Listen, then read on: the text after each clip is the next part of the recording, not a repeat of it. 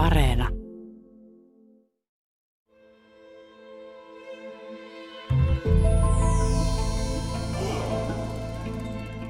Suomen Pietarin instituutin johtaja Sani Kontula Web. Venäjällä on arvostettu mahtipontisuutta ja näyttävyyttä ja koristeellisuutta. Näkyykö se katukuvassa yhä vaan? No kyllä toki näkyy, ja kun puhutaan tämmöisestä mahtipontisuudesta, niin se on Pietarin historialliselle keskustalle hyvin äh, olennainen äh, osa. Ja tarkastellessamme sen historiaa täytyykin, täytyykin palata ihan niille ajoille, jolloin kaupunki on perustettu. Ää, nimittäin ää, Pietarihan ei, ei syntynyt mitenkään vahingosta tänne ajan saatossa, vaan keisari Pietari ensimmäisen, eli Pietari Suuren alulle laittaman urakan tuloksena. Ja Pietari Suuren ambitiot ei suinkaan päätynyt tähän, nimittäin hänen, hänen tarkoituksenaan oli uudistaa koko Venäjää ja tuoda se lähemmäs Eurooppaa. Niin hänellä oli myöskin, hän ammensi vaikutteita Euroopasta, että esimerkiksi Hollanti oli merkittävässä osassa laivan rakennuksessa. Pietari ensimmäinen hän opiskeli itse laivan rakentamista, rakentamista Hollannissa ja, ja sai sieltä paljon vaikutteita. Pietaria rakensi suuri joukko kansainvälisiä arkkitehtejä – täytyy mainita niistä erityisesti tämä sveitsiläis-italialainen Domenico Tresini, joka suunnitteli Pietari Paavalin katedraalin. Ja sitten myös tällainen ranskalainen Jean-Baptiste Leblon, joka oli laatinut Pietarille yleiskaavan, joka tosin jäi pääosin toteuttamatta. Mutta yksi sellainen erittäin äh, suuri kompleksi nousi Pietarhoviin tämä kuuluisa Suihkulähdepuisto ja keisarin kesäpalatsi. Sen tarkoituksena oli päihittää koreudellaan Ranskan Versailles. Ja olen lukenut hauskoja anekdootteja siitä, miten Pietari ensimmäinen tykkäsi kutsua Ranskan lähettiläitä kylään sinne Pietarhoviin ja esitteli sitten aikaansaannoksiaan ja puheli, että näin hienoja näkymiä teillä ei siellä Versaissa ole. Tsaari rakennutti myös muita hienoja rakennuksia, palatseja Pavlovskiin esimerkiksi ja Katarinan palatsi on olemassa Pietarin ulkopuolella. Ja lisäksi niin Pietarihan ajatteli tehdä pääkaupungistaan tai nimikkokaupungistaan niin todellisen suurkaupungin. Tämän suurkaupungin ehdoton vallan keskus oli kuitenkin tietenkin talvipalatsi ja tämä Pietarin keskusaukio, eli palatsiaukio. Tämä, tämän talvipalatsin piti olla pitkään Pietarin korkein rakennus, eli kaikki muut rakennelmat jouduttiin kaavoittamaan sen mukaan, että katot eivät saaneet nousta sen talvipalatsin yläpuolelle – vain kirkoissa tehtiin poikkeus. Kirkot saivat olla korkeampia. Ja toki siinä palattiaukion keskipisteellä komea Aleksanterin pylväs, joka pystytettiin Napoleonin kukistamisen kunniaksi, niin dominoi tätä Pietarin keskusaukiota. Itse asiassa se on graniittimonoliitti, noin 600 tonnia painava, joka seisoo omalla painollaan ja hauska yksityiskohta on se, että tämä graniitti tuotiin Suomen puolelta. Ja myös toisessa Pietarin ehdottomassa maamerkissä, nimittäin Vaskiratsastajan graniittijalustassa on käytetty myös Suomesta louhittua graniittia. Eli Vaskiratsastajan on hyvin lähellä talvipalatsia, kuten myös Iisakin kirkko suhteellisen lähellä. Itse asiassa talvipalatsi aukio, amiraliteetin puisto ja Iisakin kirkon aukio muodostavat tämmöisen niin kuin kolmen paraatiaukion kompleksin ja Iisakin kirkosta tiedämme sen, että sitä rakennettiin päälle sata vuotta. Se aloitettiin puurakennuksesta vielä Pietari Suuren aikana ja, ja saatiin sitten ää, loppuun ää, huomattavasti myöhemmin. Pietarin historiallinen keskus on, on, on myös tota Unescon maailmanperintökohde ollut vuodesta 1990, eli kyllä se on tämmöinen varsinainen ulkoilmamuseo. Tärkein asia, mitä voit pakata mukaan tullessasi Pietariin, on mukavat kävelykengät, jotta voit sitten nauttia näistä hienoista kaupunkinäkymistä. Paitsi hienoja rakennuksia, Tsaarin rakennelmia, kuten mainittiin tässä nyt palatsiaukio ja ermitaasi, eli talvipalatsi ja vaskiratsasta ja patsas, niin, niin myös ulkoilmapaikkojaan, kuten kesäpuisto, taka, tako rauta-aitoineen ja Marskenttä ja Uusi Hollantikin on kiva paikka kävellä. Kesäpuistolla on Pietarissa erityisen tärkeä asema – se äm, laitettiin alulle jo Pietari suuren aikana ja heti alusta asti sen piti olla avoin kaikille, sillä oli myös osittain yleissivistävä rooli. Äh, kauniit äh, marmoripatsaat hankittiin äh, Italiasta ja kesäpuistoon rakennettiin useampi T-paviljonki, jossa viihdytettiin äh, ihmisiä ja ja tämä kesäpuistohan on, on toki sitten päätynyt myös monen venäläiskirjailijan teoksiin. Muun muassa Puskin kirjoitti paljon kesäpuistosta.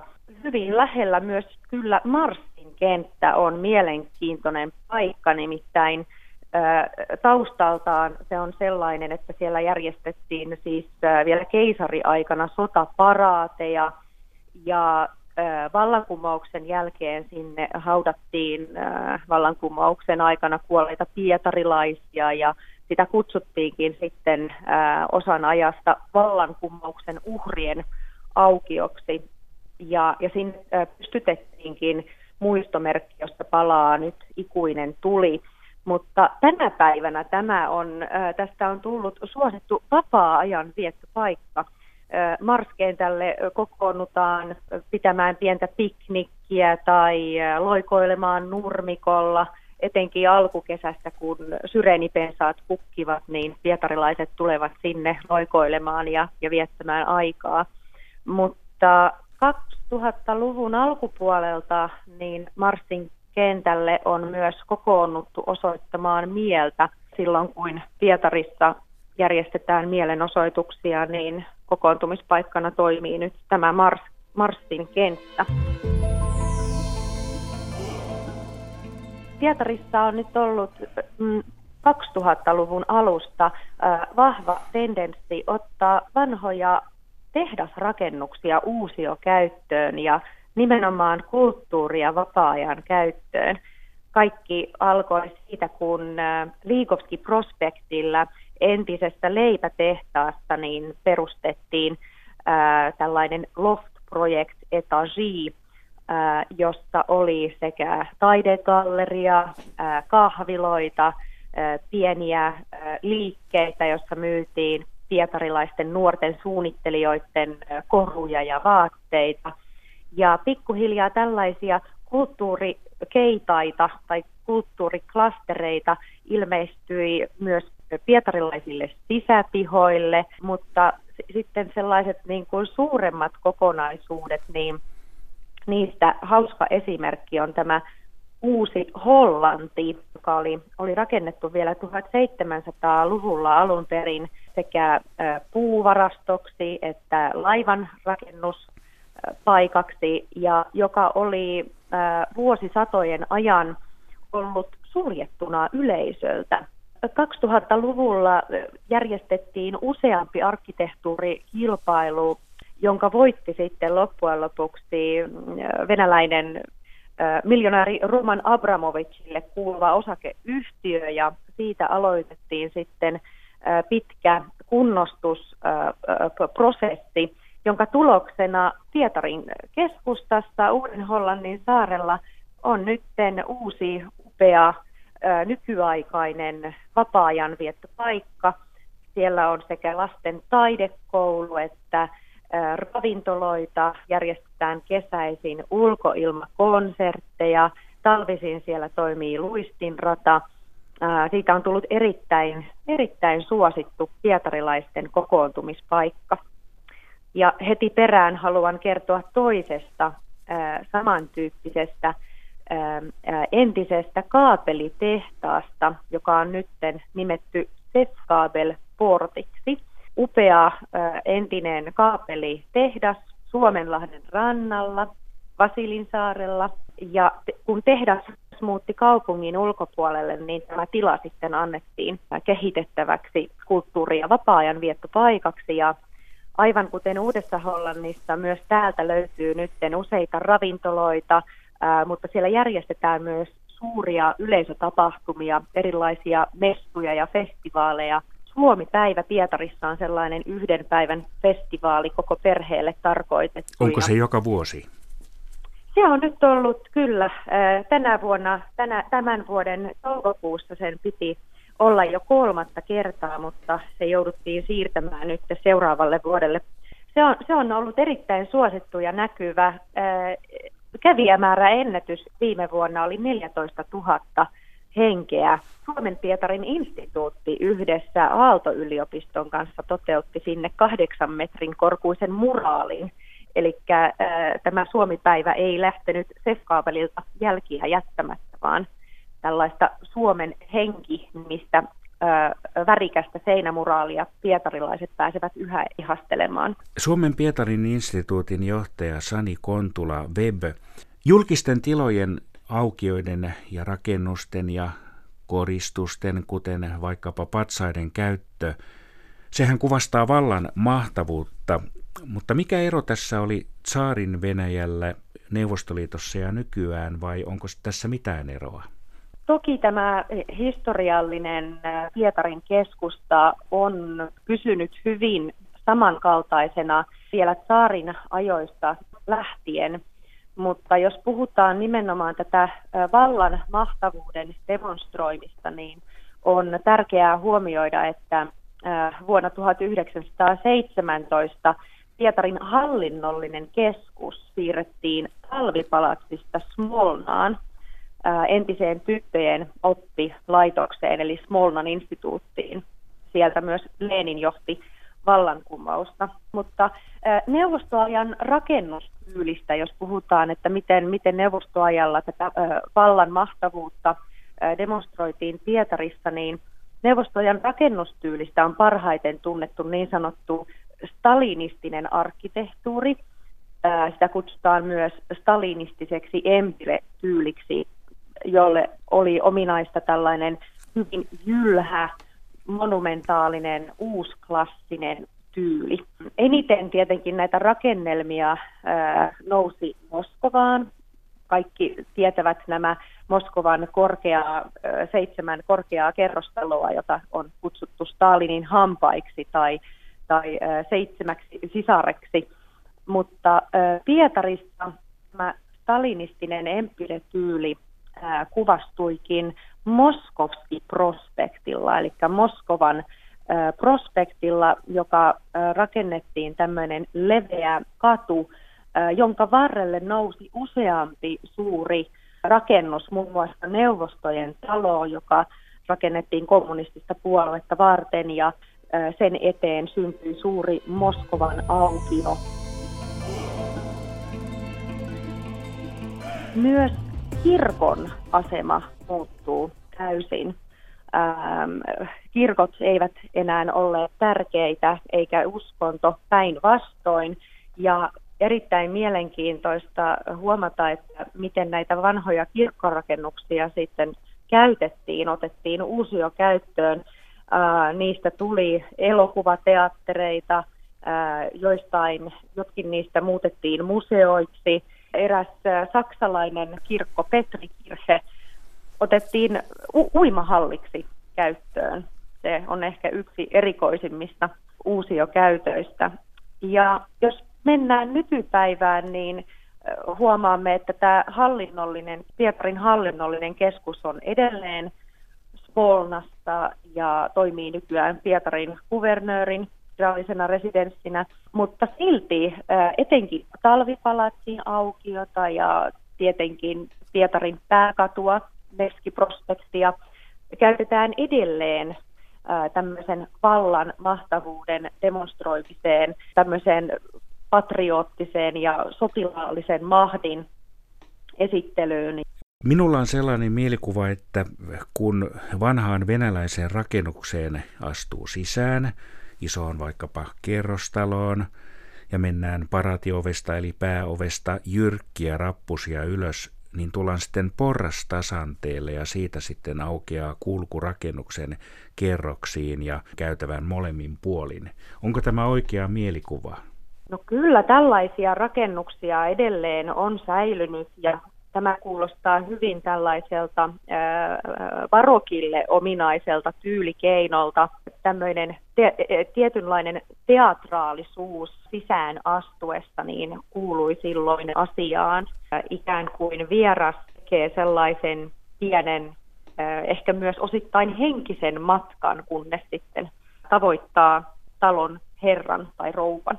Onko Venäjällä sitten kuitenkin myöskin toisenlaista, että suorastaan vaikkapa slummeja tai jotain sen tyylistä? Ja jos on, niin miltä ne näyttävät? En varsinaisesti puhuisi slummeista, mutta toki tämän Pietarin keskustan koreuden ulkopuolella on täysin erilainen todellisuus. Niitä kutsutaan nukkumalähiöiksi. Ne ovat suuria kerrostaloalueita, jotka muodostavat itsestään pieniä yhdyskuntia. Vieressä on aina kaikki palvelut, ostoskeskus, lastentarha, koulu, harrastusmahdollisuuksia, oikeastaan kaikki tarvittava, jotta ihmiset voisivat siellä elää ja, ja olla. Onko Venäjällä paikallisia eroja paljon, että suurkaupungit ovat suurkaupunkia, mutta onko hienoja rakennuksia ja sitten hieman vähemmän hienoja rakennuksia kauttaaltaan ja miten kaupunki ja maaseutu sitten vielä erikseen? Sen verran, mitä olen Venäjällä matkustellut, niin olen laittanut merkille, että kyllä jokaisessa vähemmänkin suuressa kaupungissa, niin sillä kirkolla on tärkeä rooli ja se toimii eräänlaisena keskuksena useasta kaupungista. Venäjällä on myös paljonkin merkkejä Suomesta. Esimerkiksi Alvar Aaltokin näyttäytyy Venäjällä. Viipuriin pitää matkustaa, jotta voi ihailla Alvar Aallon suunnittelemaa kirjastoa, joka rakennettiin sinne vuonna 1935. Se on aivan kuin valkoinen helmi Viipurin keskellä. Ja neuvostoaikana valitettavasti pääsi erittäin huonoon kuntoon, pääsi rapistumaan, mutta pitkän kansainvälisen restaurointityön tuloksena vuonna 2013 se avattiin entisöitynä yleisölle. Ja itse asiassa olin onnekas, sillä sain olla paikalla tuolloin, kun kirjasto uudesta entisessä loistostaan avattiin. Paikalle saapuivat Suomesta muun muassa presidentti Tarja Halonen ja paikalla olivat myös Alvar Aallon jälkeläiset, nimittäin hänen poikansa Hamilkar Aalto ja tyttärensä Johanna Alanen. Nykyään tämä Alvar Aallon kirjasto on yksi Viipurin ehdottomista ehdottoman suosituimmista kulttuurikeskuksista. Siellä järjestetään paljon konsertteja, Nimittäin Alvar Aaltohan suunnitteli kirjastoon erittäin komean akustisesti loistavan luentosalin, jossa on upea puupaneloitu aaltoileva katto.